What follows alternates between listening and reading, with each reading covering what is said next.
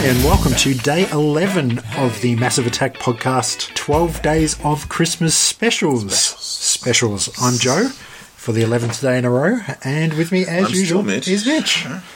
And you've picked tonight's episode. I, I have, yes. I picked the Invader Zim Christmas episode. Most horrible Xmas ever. Yes. Were you aware of Invader Zim before? I knew of Invader Zim, but I don't think I'd ever actually seen an episode. I think I might have seen little clips of it while flicking channels because I think it was on Nickelodeon Nickelodeon, show, yeah, yeah. on here on Foxtel. But it was interesting. yeah.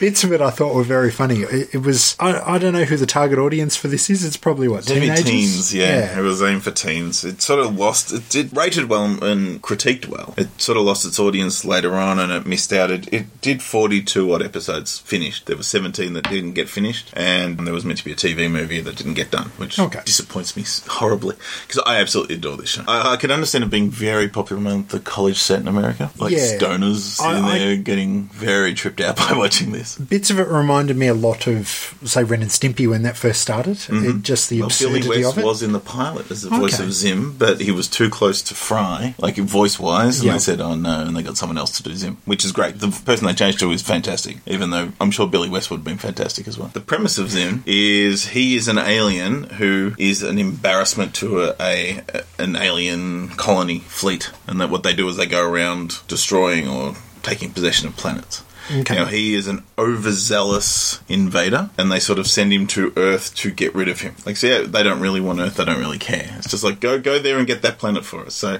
every episode is him essentially trying to kidnap or take over the Earth, a bit like Pinky in the Brain, which I haven't watched enough of. But in the same way, uh, from memory, Pinky in the Brain, they almost get there most of the time. Like his his plans are pretty good, and they get close. You haven't watched enough Pinky in the Brain? Okay, fair I enough. haven't watched Pinky in the Brain. either. All right. So anyway, so yeah, so he's there. So you've got Zim, and he's got a robot sidekick called GIR, who's idiot savant, maybe, or just an idiot. I'm not sure, but it's. it- It's a very slow robot who gets distracted easily. There's one episode where he has to do something and they're waiting, and it's like, Where's all the computing power? And he goes, I took it out. Why? I needed somewhere to store my cupcake. and it just does silly stuff.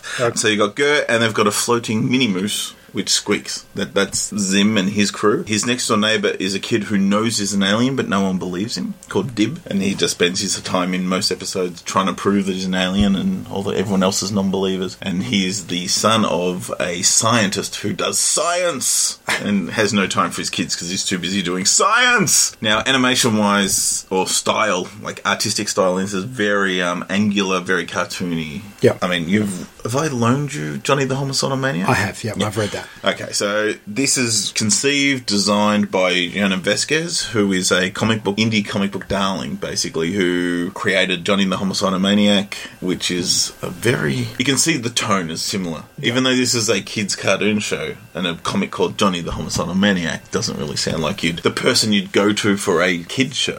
Yeah, I was quite surprised when, when this first came out back, what, 2000, 2002. 2002, yeah, mm. that, that he was actually involved in doing a kids' show. I was like, well, I don't know how that's going to work. I mean, maybe we should do a podcast later in. Maybe if we, we do should. comics, we should do Johnny the Homicidal Maniac, where it is a he is literally a homicidal maniac. Yeah. And it's just it's a strange comic, absolutely captivating, and I, I adore it. But yeah, it's it's hard to describe. We'll talk about it next year, I reckon. Okay, so Now that did, we've done that. So did this start as a comic and then get turned into a cartoon? No, no, no. It's just an original idea. The Oh, okay. cartoon was it, and I think it's I think it's genius. I think some of the humor in it. Uh, I don't know how much Vasquez was involved. Looking here, just as how many he wrote himself was quite a few. So it's very much. If you've read Johnny, you'll you can hear his voice in the in the show. Yeah.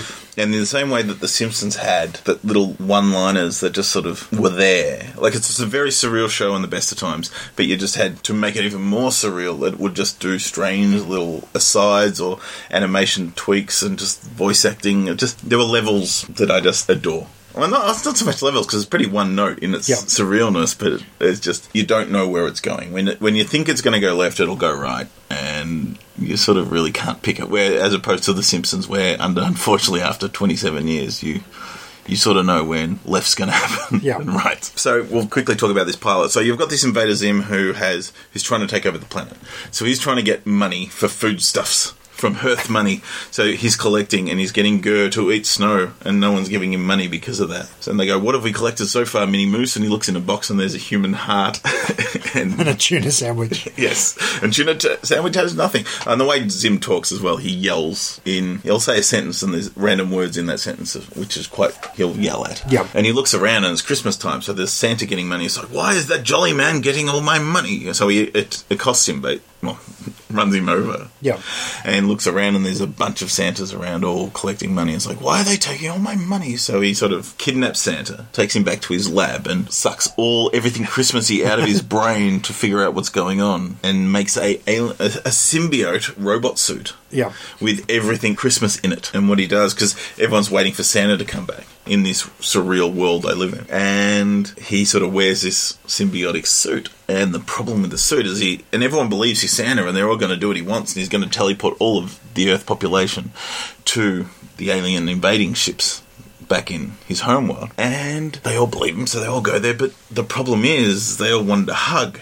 The kids wanted a hug of Santa, so they all did. And the suit sort of absorbed their joy and was glitching on him, and he was becoming happy and jolly and friendly. And he glitched back, going, This is wrong, the suit's got a problem. And he kept doing things to the suit to make it not glitch anymore, but Yeah. the joy he couldn't fight anymore. And in the end, he nearly got everyone to go in the teleporter. But Dib, the next door neighbour, who knows Zim as the alien, found out his dad hated Santa because he wanted plutonium for Christmas when he was a kid and he got socks. And ever since then, he's devoted his life to helping humanity and destroying Santa. Yeah. So Dib goes to try and stop Zim, Santa, and he tells his dad, and he goes, I don't have time, I'm doing science. And he goes, But it's Santa, I'm trying to stop him. Santa, here, here's access to all my Santa destroying uh, devices that I've invented over the years. So he goes off and gets this big mech suit. And while this is happening, Santa ends up, or the Santa suit sucks in all the joy of Christmas. And it actually takes over and it becomes almost like the Stay Puft Marshmallow Man in, Yeah. in, in Ghostbusters. Ghostbusters, It just yeah. grows big and huge and the spirit of Christmas.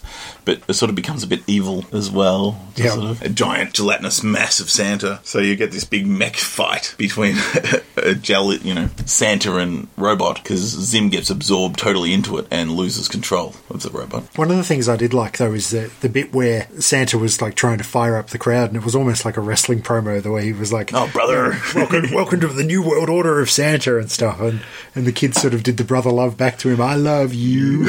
so I, I got a little bit of a chuckle out of that, and just the fight itself between Zim and Santa, I thought was really good. It's And- surreal. It- and yeah. much like when we talked about Astro Boy a few days ago with the overkillness, there was like, you know, there's some giant laser cannon that they tried to shoot him with, and just like in, in Astro Boy, but not quite the same effect. But multiple rockets sort of launches off his shoulders. But I mean, and in the end, Dib dislodges Zim out of the suit, so he falls out the back, and he's still fighting the Santa, and he sort of sneaks away, going, mm, "How do I get out of this?" So he dresses up as the Easter platypus and throws out Easter shrimp to people, and says, "Oh, that guy killed Santa to destroy him." Yes, an Easter platypus.